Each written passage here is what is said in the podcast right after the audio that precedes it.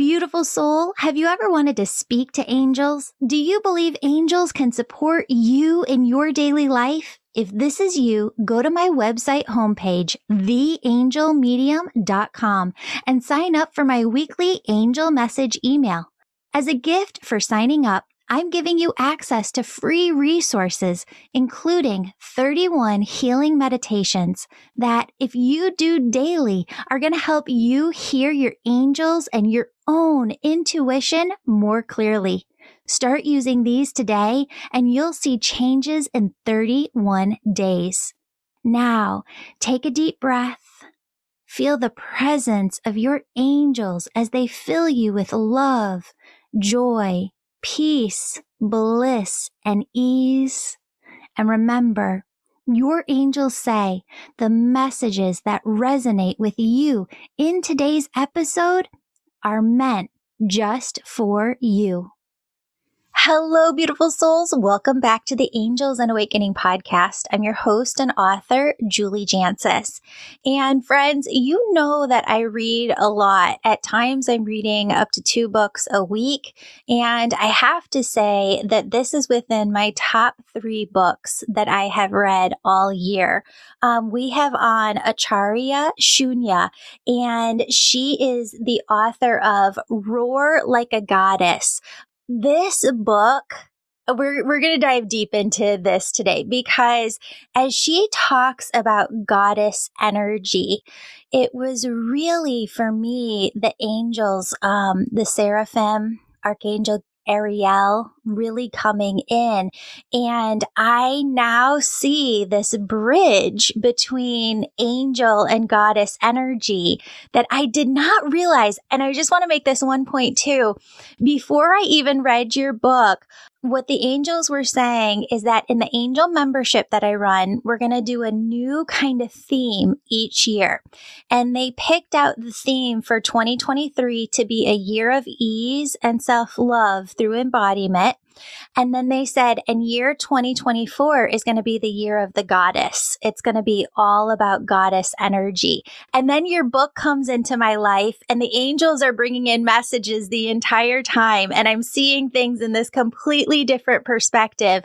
So Shunya, welcome to the show. I'm so excited you're here. I feel blessed to be here and I feel the angel energy and whoa, it's special. Oh, Okay, so in order for people to kind of uh, that are listening to get on the same page with us, I want to read just a couple of excerpts from your prologue.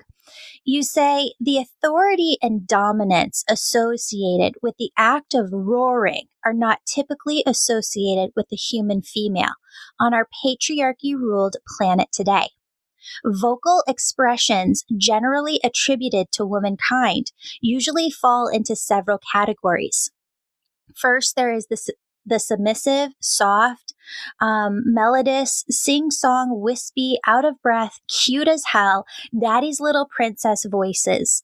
Next, there are the always questioning, never decisive voices, placating and overly persuasive, begging and imploring, can you help me? I'm a damsel in distress. Then there are the nagging and whining voices. How dare women enter male ta- territory?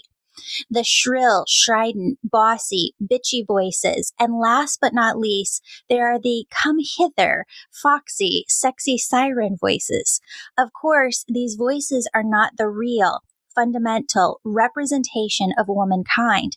They have emerged from the internalization of a cluster of self lessening beliefs collectively known as the patriarchy. Whew, what an introduction. Roaring like a goddess, you say, is us coming into ourselves, us embodying the essence of the goddesses, of the angels. Talk to us a little bit about this. The goddess realm is undeniable, just like the angel realm. It's really, it is really that divine, feminine, divine, absolute energy. And I don't think we were ever meant to feel alone unless we want to be alone on earth. There's always the angels and the goddesses that we can call upon. And the goddesses from the Vedic Hindu tradition that I represent are known as Durga, Lakshmi, and Saraswati.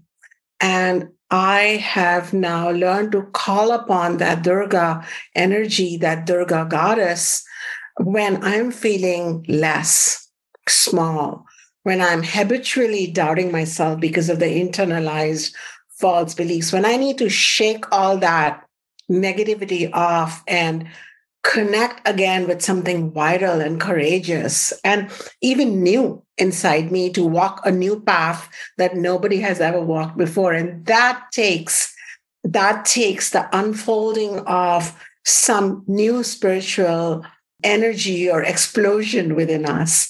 And durga is that kind of an angelic goddess force that is everywhere.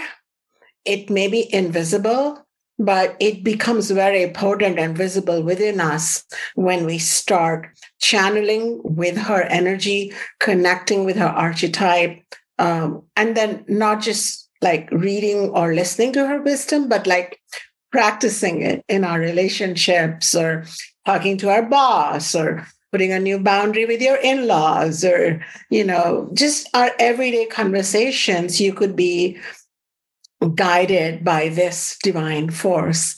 Saraswati is that angelic goddess power that represents your um, intuition, your wisdom, your inner mystic, and and and and you can put on your shades in the world and do your own thing because Saraswati is shown kind of lost in her own music, as if she's tuned out the noises of society and noises even of our traumatic inner past, which says that you can believe in your present and you definitely cannot dream of a future. No, Saraswati allows us to tune in to a deeper dimension. And finally, Lakshmi is the name of that uh, divine energy, mystical force, power, divine feminine entity who represents to us pleasure, prosperity, not just surviving, but thriving, playfulness, sensuality, inner permissions, and yet grounded in dharma, which literally means being conscious, grounded in being awakened, not just these are not permissions to indulge, but these or be entitled, but permissions to truly embody our higher awakening, our higher self. And I'm excited how do these goddesses connect with um, the work you are doing? Yes. So there's so many different directions that I want to go. I want to start with the reason that I loved how you beautifully wrote things because I feel like even as you wrote the book, there's a very poetic flow to the elements of your words. And at the same time, I could just feel the energy, like your energy flowing through each word. What I love so much about this mentality and just bringing in the goddesses is that it made room and space for all of me. Whereas there's so many parts in my life, even going back to a child, my mom would do this thing where, you know, I'd be in a store and I'd look at things and I'd want to touch things and feel them. And she'd be like, Julie, you're always touching everything. And there was a lot of diminishment of me as a child. Like I was too much and I needed to tone it down a lot. Um, and you talk about this next part too in your book. You kind of step into this role as a woman, as uh, a wife, as a mother, as a homeowner, and almost are looking to kind of take orders in a way and we kind of step into this other part and we ebb and flow through life in so many different roles and doing so many different things. And we're always looking to put a label on it. I am this or I, there is no label. We're all of it at one, at once. And the goddesses, the angels allow us to be all of it at once. Oh, you've put it so well, Julie. Thank you. And and I think I was a child like you, and I've grown into a woman who's too much. and and the goddess container, this this theory, these teachings that I now share with the world have given me this unboxed con- uncontainment, like the word contentment I now question that. Like, I don't want to be content uh, because that might be containment. I might be discontent because that's going to lead to the new me. Yeah. I don't know if I want to be generous anymore, that we've been told to be generous. Maybe I don't want to be generous anymore because maybe that's rescuing behavior or over niceness and kindness and politeness that we are trained to be. Maybe I want to be not generous because then that's going to bring up some authentic compassion within me rather than giving, giving, giving. And so these goddesses allowed me to be more, to be more and in a non scripted kind of way. And they, that's so needed. And I think when we connect with a more invisible energetic dimension like the goddesses, like the angels, like the deities, which exist. Uh, because this universe is very less known and the unknown is the bigger power that holds all of this. We ourselves can morph from just being this physical being with a conditioned mind with a specific set of roles that hold us in to being this this unboxed awareness, this unboxed magical entity. I mean, you know, Julie, uh, the society makes us forget that. Yeah. So every morning, couple of times a day, I have to go inside and then touch that, that, that, that divine pulse within me, the divine heartbeat to lead a more and more inspired and miraculous life, kinda, you know? Yeah. Well, we're all in this state, like the collective humanity of evolving our consciousness. And I think we're all still trying to identify what that means. And this book so clearly, mm, to your point before, if you're going to be living by your intuition every day, if you're going to just allow the divine to flow through you, you can't label any of it. There's no label for it. You're just in the moment. You're in the now. And that is the essence of living in the present. That is the essence indeed. And for our day to day question marks, like, should I be leading this script of a woman the way it's been told by my culture and its universal patriarchy and expectations of women, whether you're from a traditional culture or a contemporary culture, they're always bearing down upon us. And not just women, but all feminine, gender identified beings and people of uh, fluid or mixed gender. We're just like morphed into like this corner to behave in a certain way. Otherwise, we are labeled as dangerous, unwanted, or just like wrong, period. There's yeah. something wrong with us to to turn in with this intuition and then to find grace in that intuition wisdom in that intuition and even mythology and archetypes in that intuition that i've shared allow us to have some vivid new options. So for example durga faced some sexual objectification like in timelessness in mythology and her response was not silence or um, compliance.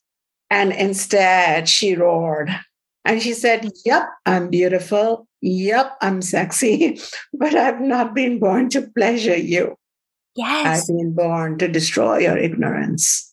So, you know, it gives me power thinking of these bold goddesses. Yeah. Well, what's really fascinating is I've had this conversation with so many different girlfriends of mine, and the story that you just told really, um, this came up for me when I was reading the book. Other women and I have both kind of openly shared. Sometimes we feel like we've put on some weight subconsciously to not be objectified or in some cases to not cheat. And I think it's very, very powerful the way that you talk about things within the book because instead of finding ways to overcompensate within ourselves through food or different addictions or different outlets, to lessen ourselves. It's not about lessening ourselves anymore whatsoever. It's about fully stepping into our power. How do we do that? That's that's a great insight and a great question. Leads into a great question. And I want to talk about goddess Lakshmi right now. And she's the goddess of sensuality, beauty, sexuality, prosperity, abundance, everything that makes our life full, wholesome, worthy, playful, enjoyable. Like it's like if Durga shows up to help us survive, then goddess Lakshmi shows us how to thrive. And in goddess's own mythology, here's how she faced with some shadow she she was living in like the mythological heavens and making life really happen for those folks there except that she felt through some circumstances that transpired she felt invisible. She felt taken for granted. She felt like tossed. And so she just silently left. She just left and she disappeared into the ocean of consciousness which means she retreated within herself. Okay. She was no longer pandering and and and performing and you know um, either fulfilling someone else's addiction or then addicting herself to deal with the rejection or deal with the shadow. She just went inwards. That's what it really means. And then when she re-emerges from the ocean, literally, we hear of this like colossal moon-like lotus on which she's sitting and the butterflies who had disappeared with her return with her. And she sees this new partner among thousands of eyes that were hoping that she'll they'll she'll pick them and make their life great. She saw this one pair of eyes, which only sh- only reflected back love, unconditional acceptance, and unconditional respect. Like it didn't want anything from her; it was just matching her her her own state of self-love and she puts a garland around him and he becomes her divine escort known as vishnu in the hindu mythology vishnu and lakshmi go together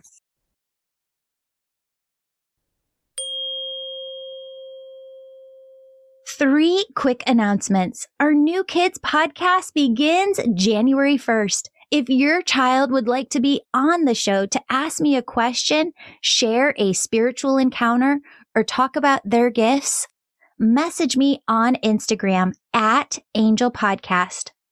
Also, it's not too late to take my new course with brand new content called Find Your Purpose in 30 Days. Find the clarity, direction, and roadmap you've been searching for in my brand new course, Find Your Purpose in 30 Days. Sign up today at theangelmedium.com. Lastly, the winner of this month's free reading with me is in the show notes. Leave a five star positive review of my podcast or book, and you could be next month's winner.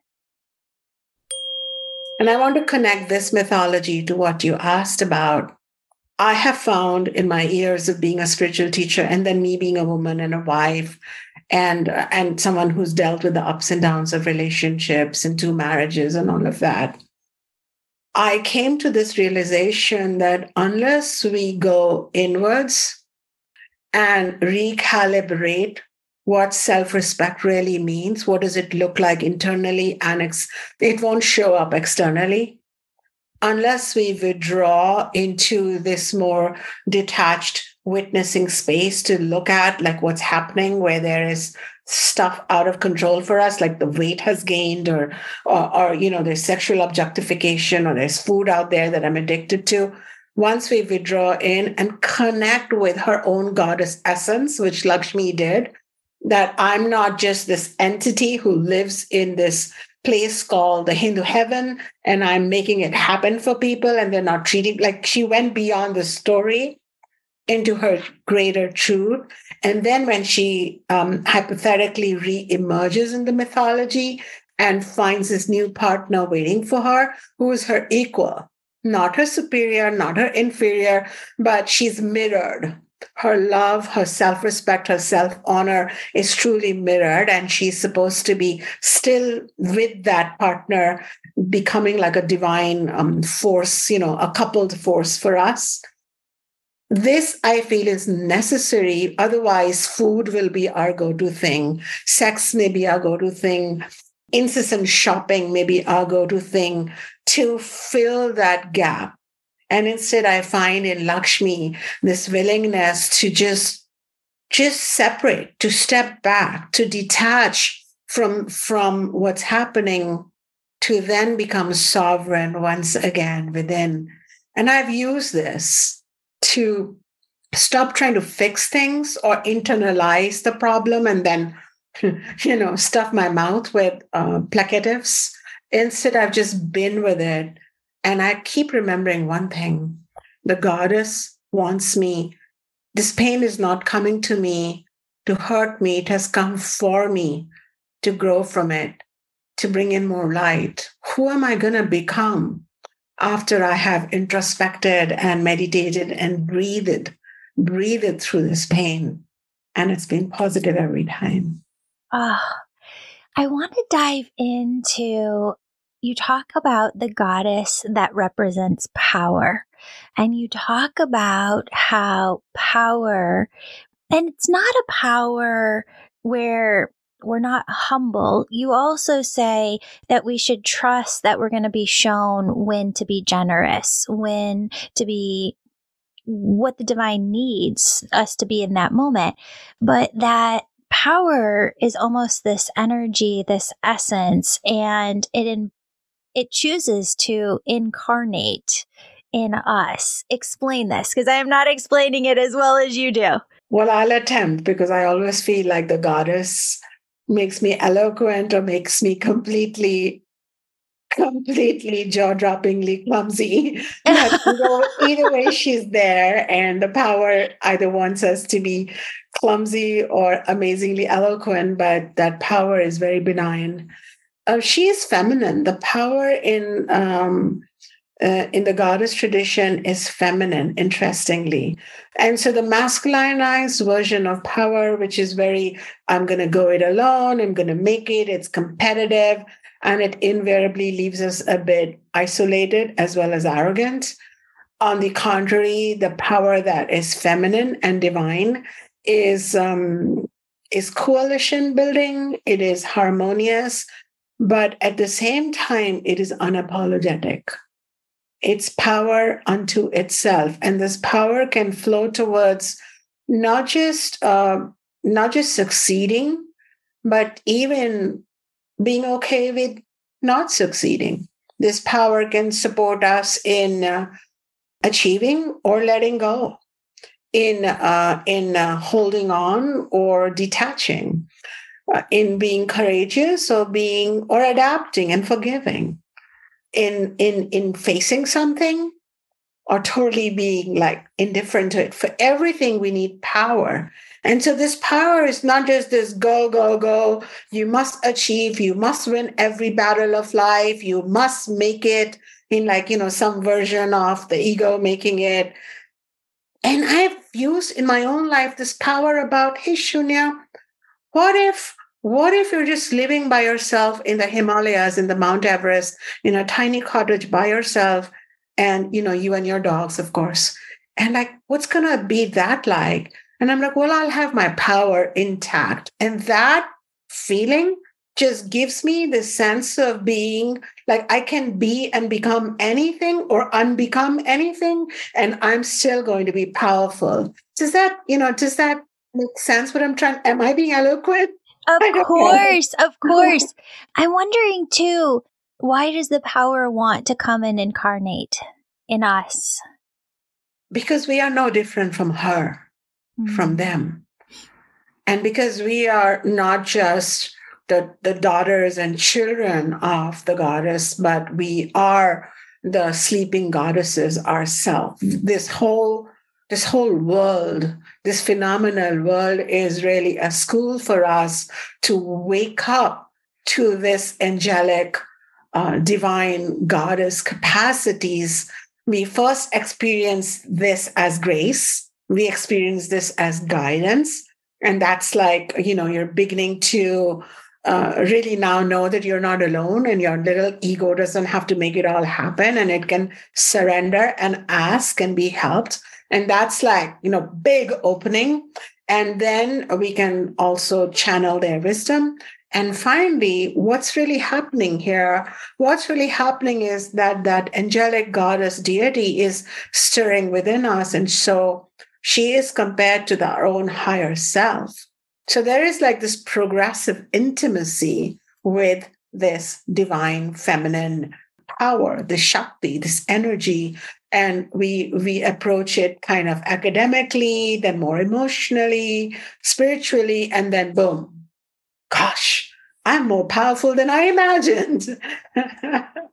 so yeah. as the goddesses embody us and we are each them, it's not just that we're one goddess, we're all of them at the same time. Absolutely. And and and and when I use the term goddess, I wanna and I've mentioned that in my book, and I want to remind our listeners that I just happen to come from India. So I am using the terms Durga, Lakshmi, Saraswati but you can bring in goddesses from your culture mother mary you know uh, these this this concept is what is more important than the name or the culture or what they look like what the invitation is to connect to what is eternal and not what is cultural or temporary or you know wrapped in this garment or that garment this is really connecting with it because i have found that my students um, who have been with me because I've been doing these teachings verbally for more than a decade, and this is now the books coming out. They've become closer to the goddess of their version because it's really one truth that appears in many forms, many names, and many blessings. And it's that's the beauty of it. You know, we don't have one flower on earth. We have billions of flowers, but it's really one truth that's expressing itself through these flowers. And that's the beauty of it. It's the variety and the fun and the comfort. Yeah. Mm-hmm. I hope that everybody, as they're listening to, feels this just divine oneness energy because as I was reading the book, as I listened to you talk, I listened to a couple of your podcast episodes, I can just feel the high vibration that you emit. And it's just such a yummy energy. You talk about how your mom really kind of brought this in for you and how she was passing she um, was kind of transitioning herself. And i just want to read this one paragraph. You put my mother a true roaring one was the first goddess teacher caring but strong compassionate yet fierce in her convictions generous but not beyond her own sovereign boundaries she raised my sister and me with a lion hearted spirit in the Indian in the India of the 1960s. Even then, most of society was estranged from its spiritual roots and entrenched in an institutionalized patriarchy. My mom, supported by ultra progressive and loving husband, my father, undeterred and unintimidated by anyone or anything, taught us how to feel good in our own skin and appreciate our female bodies and to feel enough in who we are as we are. On her deathbed, she said, Don't forget, Goddess is with you, always looking out for you. She lives within you. You will never be alone. When you have no one else, not even me, you will have the goddess in your heart. Just call out to her.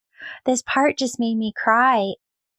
Losing our moms, I think, is one of the hardest things that we can go through in life. And you talk about this story continuing and how you took her words to heart and implemented it, them in your own life. Can you tell that story? I do want to say that you have such a beautiful voice and tender heart. And as you read that passage, which had made me cry writing it, I experienced tears all over again. Um, yeah, I, it must have been that I'm going to be talking about roaring goddesses within ourselves and in this cosmos. And that's why I was birthed from the womb of one And she was a significantly distinguished person. I've never met a woman like her. And she's such a diva. and in the short time that I spent with her, she, um, I mean, literally her last words too were a reminder of the goddess. That's why I've dedicated this book to the to her. And um, I cried gobs writing this book because it was also very healing for me to go back to my mother's memory 45 years hence and you know earlier and kind of be grateful for the short time we spent together and how she is like there in the angel realm protecting me and helping me write this book. And um, something she did was she would tell me these bedtime stories of goddesses being triumphant. And these stories were interesting um, mystical stories where the goddess stories were populated with characters like other gods, angels, um, and even humans, and the good humans, and the confused humans, and some beasts, and some, you know, and even the demons. It was like a very allegorical, all of it. And sometimes they were too much, Julie. And I would say, Mom, tell me the story of that rabbit or that doggy. And she'd insist on telling me the goddess stories. And sometimes it riled me up. Like I'd like start roaring like a little goddess and say, and then the goddess said, Ooh, and hardly pacifying a child to bed. I think she was awakening me, Julie. Yeah. I think she was planting seeds in me because she may have known that she won't be around. And when I face those real demons outside me, as in those who obstructed my path just because I'm a woman, or those who, you know, would backstab you, as we all have those people in our life. And then worse, when I found my inner demons, where I self abandoned myself for a while there, or when I didn't believe in myself, or when I didn't stand up for myself and I suffocated my true voice. I'm so glad I had those stories. Yeah. Yeah. One of the things that happened for me as I was reading the book too is just this energy of wanting to roar, wanting to shout, wanting to use my voice loudly to take up more space, to not diminish, but to stand out and and just really use the vocal cords to amplify how can using our voices help us step into this energy of the goddess by really understanding that this voice is um, is an expression of our soul which has inherent connections with the goddess angelic dimension, bottom line. And I'm not surprised that you had this experience. And in fact, in the process of writing it, I thought I was already a roaring woman. And now, gosh, I mean, I've escalated my own power, my own expression, my own, um, you know, my own uh, ability to be really forthright and and yet kind of effective not forthright to push people away or forthright to be cantankerous, but forthright in what I want to say, my opinions, what I want to see happen. Unapologetic. Unapologetic. And it's yeah. like, whoa. And like the writing that book did that, reading this book by people who are reading its early copy like you, it's happening. So I really feel it's a goddess um, re reinvigorating our voice and see, there are two versions of the voice. One is what we speak to others, but that inner voice that we speak to ourselves, that gets so clarified and its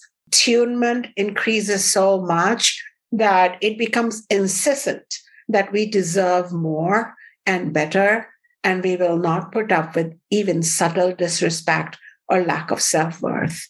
And I think that's what's happening. You already have um, because I, I I know the work you're doing, such a powerful voice. But as a result of reading this book, it is said that if you read her stories, as you did through this book, you come into bondage of the goddess dimension, and then they, in a good sense, like they yeah. use you as the angels do as a vehicle for the upliftment of consciousness of all beings. Like they will, um, and I felt the same happen with me as I write her stories or speak it in my audible version or talk about it in podcasts. I get this blast of Shakti and I feel like doors are opening and the and the unworthy ones are closing, slam shut, and like I'm being driven towards a whole new avatar of my own self. So yeah. yeah. So when I bring through the angels, all the different angels have different roles and responsibilities and how they work with us.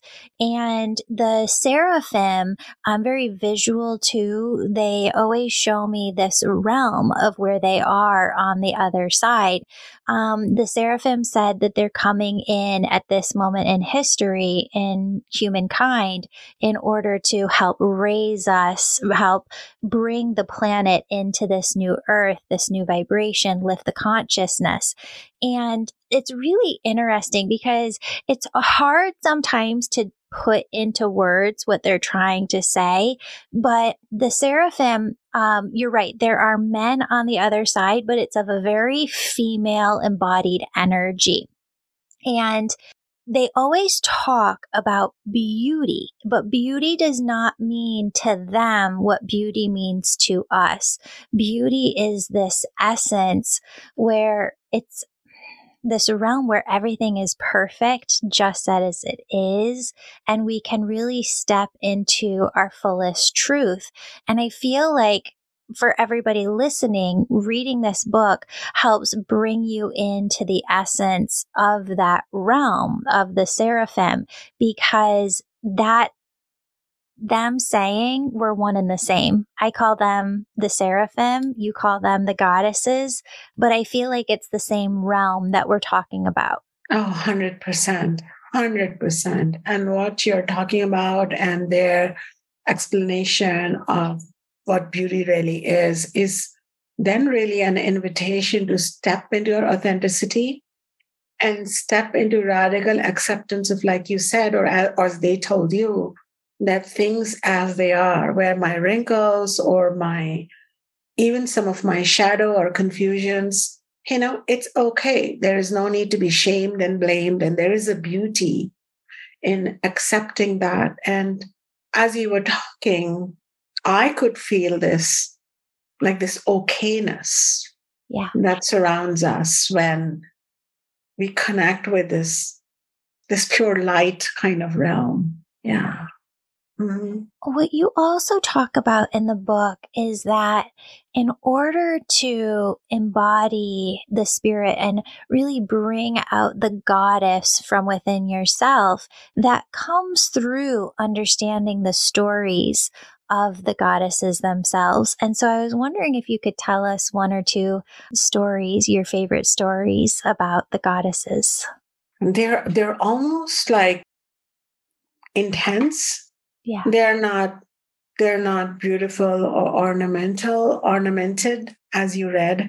They they they pinch you somewhere because they remind you of what is not beautiful with our realm and but then what is beautiful is how they shape it how they encounter it how they face it. Yeah. And it's a very very very intense uh, my favorite my favorite story is a very intense story which i can't believe my mother told an eight or nine year old that story with all the drama and theatrics because she was into drama too and theater and so the story goes like this that there is a human princess, and she is the daughter of the king and queen of the Himalayas, which are mountains in India Nepal, the highest mountains of the world. She was their daughter, and um, she, when she was born, she told her parents. So there was something extraordinary about her, and she they heard this voice echo all over the world, which said, "I'm really the goddess." And i'm choosing to be born in your family because you've been you've been praying to me to have a child. And but i'm sure and i'm going to stay with you as long as you love as long as you honor me and respect me. And and so they said sure. And but then as time wore on they forgot. It's like you know and this this little piece is about how we all remember that there's something divine about us and even little children are connected to the angel goddesses kind of dimension they have like perceptions of it and then they forget as the mind becomes more uh, worldly gradually so the daughter had a normal childhood growing up as an entitled princess spoiled princess and the parents also forgot until she started having the spiritual awakening and she started yearning to marry God. Like, you know, so her name was Shakti and God was Shiva, a Hindu god. And he's supposed to, he's he's a god that's everywhere, but he would occasionally show up in his humanized avatar as a yogi meditating silently in the you know far away snowed out caves hard to find. But she set out on a quest for him and then she wanted to marry him and she like persuaded him. And and it felt like a human princess was persuading this yogi this stern yogi. And initially he said go away.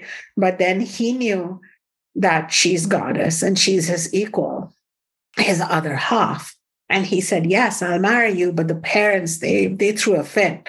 You can't marry him. He just wears a snake around his neck and he wears just like a lion skin around his body. He doesn't have a palace, a castle, but she insisted. And she had strong determination, as goddess women do. And so they agreed. But then she left and she was she made a little house for herself in the mountains under the tree, you know, in the snow and whatever was her life. Later, she saw that a lot of celestial beings all dressed up were going somewhere because she was high up in the mountain she could see. And so she asked the moon god and his two wives where are you going all dressed up? And they said oh didn't you know? Your dad has organized this great amazing fire ritual and everybody who's anybody on this planet have been invited. So we're going. I'll see you there. And then she realized that she and her partner, Shiva, had not received an invitation. And she really got mad at her parents, like sometimes we do.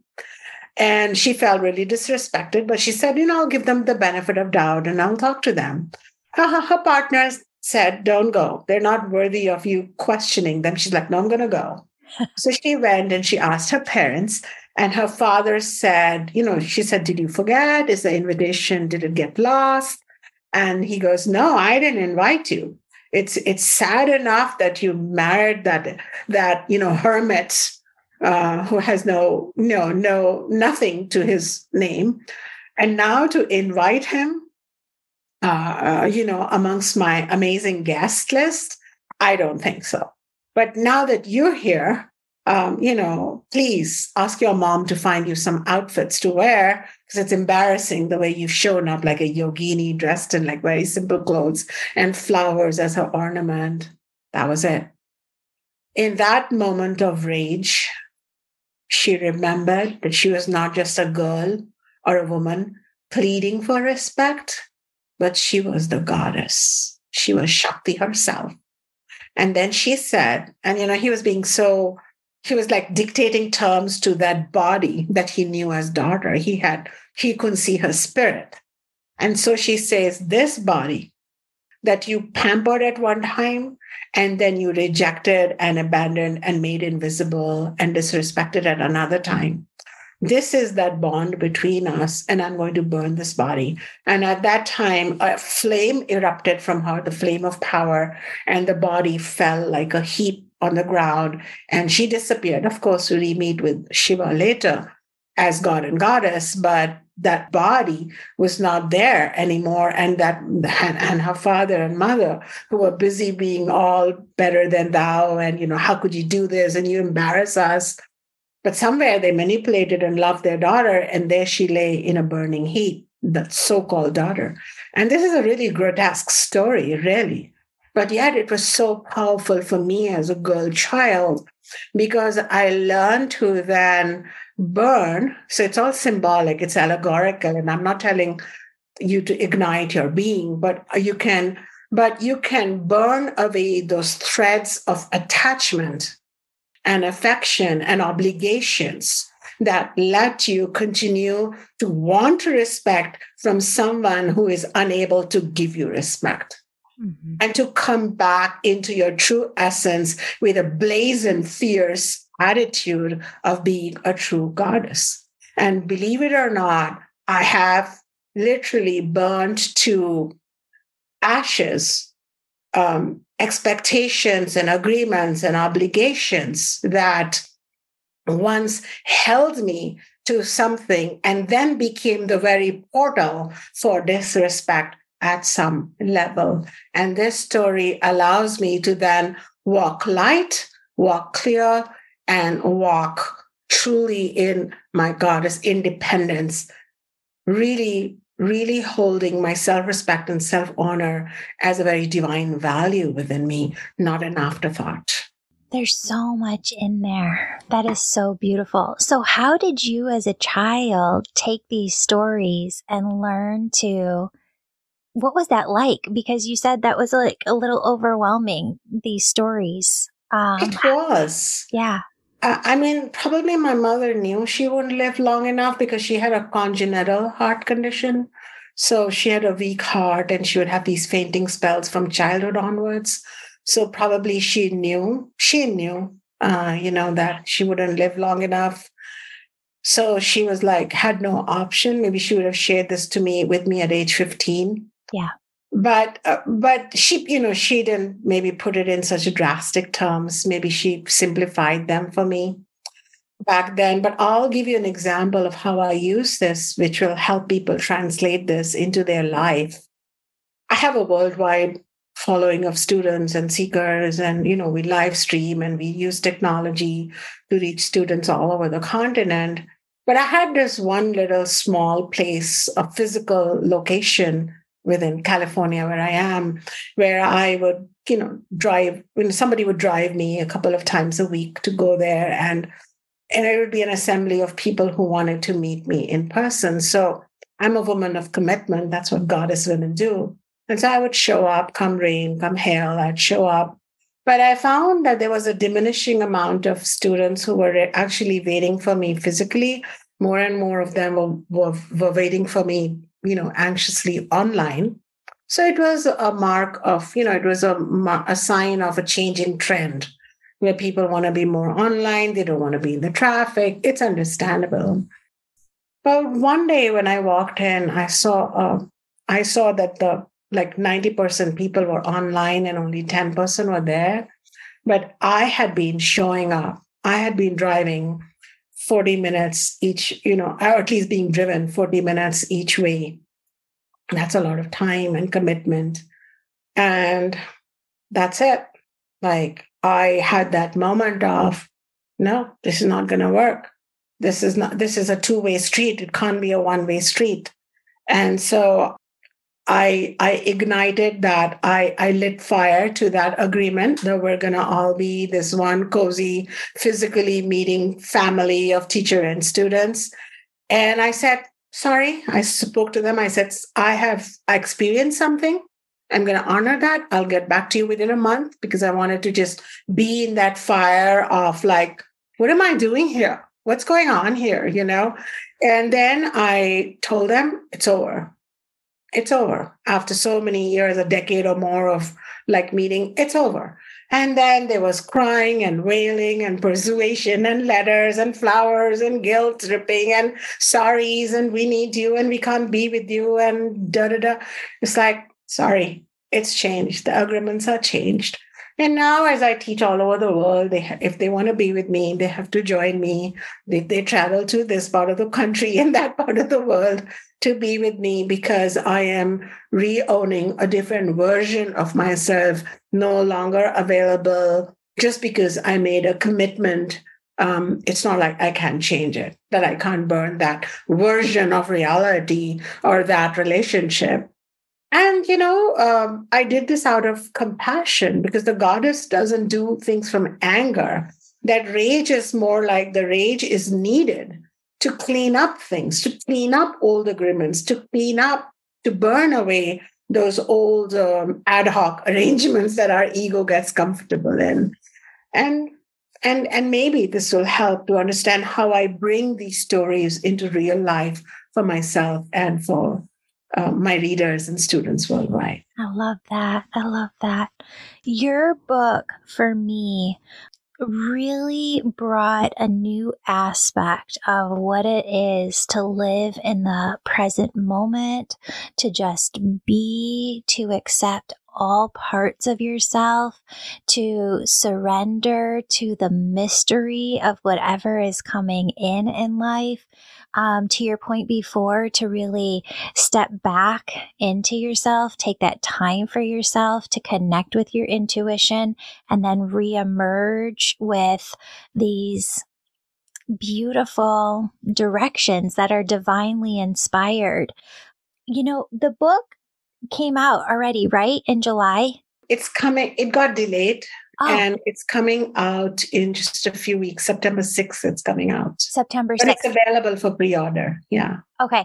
Please tell us, Shunya, um, where everybody can find you, where they can find your book. The book is Roar Like a Goddess.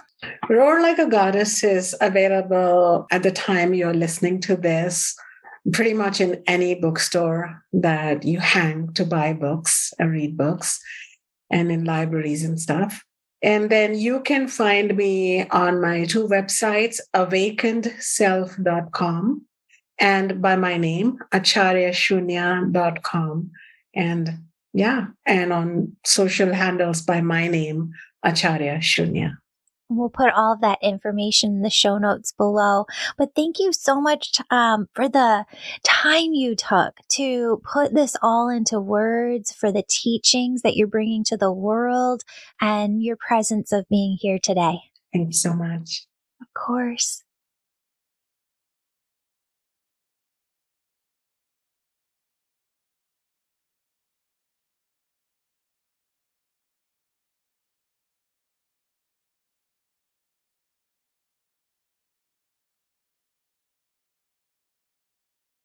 Beautiful soul, thank you so much for joining me today. My name's Julie. You know I'm all about connecting you with messages from your angels and loved ones on the other side. If you've been listening today and you're super excited and just have to know which angels are around you right now, who's connecting with you, and what messages they have for you, go to theangelmedium.com register for a session. You can do a reading with me or a member of my team. We're all incredible. We all talk to angels daily and we can help you in making sure that your angels are doing the very best they can to support you and guide you to your best life. If this sounds like you, virtual sessions, they're only offered on my website. Sign up today. And if you're the person who's really excited, you're ready to go all in developing all of your unique spiritual gifts, growing your intuition, starting your own healing business, you can sign up for my Angel Reiki School to become a certified angel messenger. That's for the healers among us who feel called to grow their intuition to the max and serve humanity with their gifts. You'll learn Reiki, mediumship, how to deliver angel messages, and how to get clients. That's the Angel Reiki School at theangelmedium.com or DM me on Instagram at Angel Podcast with any questions. Before you go, connect with your angels by placing your hands on your heart. Take a deep breath Imagine a doorway filled with God's unconditional love is right in front of you. Step into that love and feel it as it fills your body, chakras, and auric field. Now ask your angels, what would you have me know today? And open yourself to the positive, loving messages they have just for you.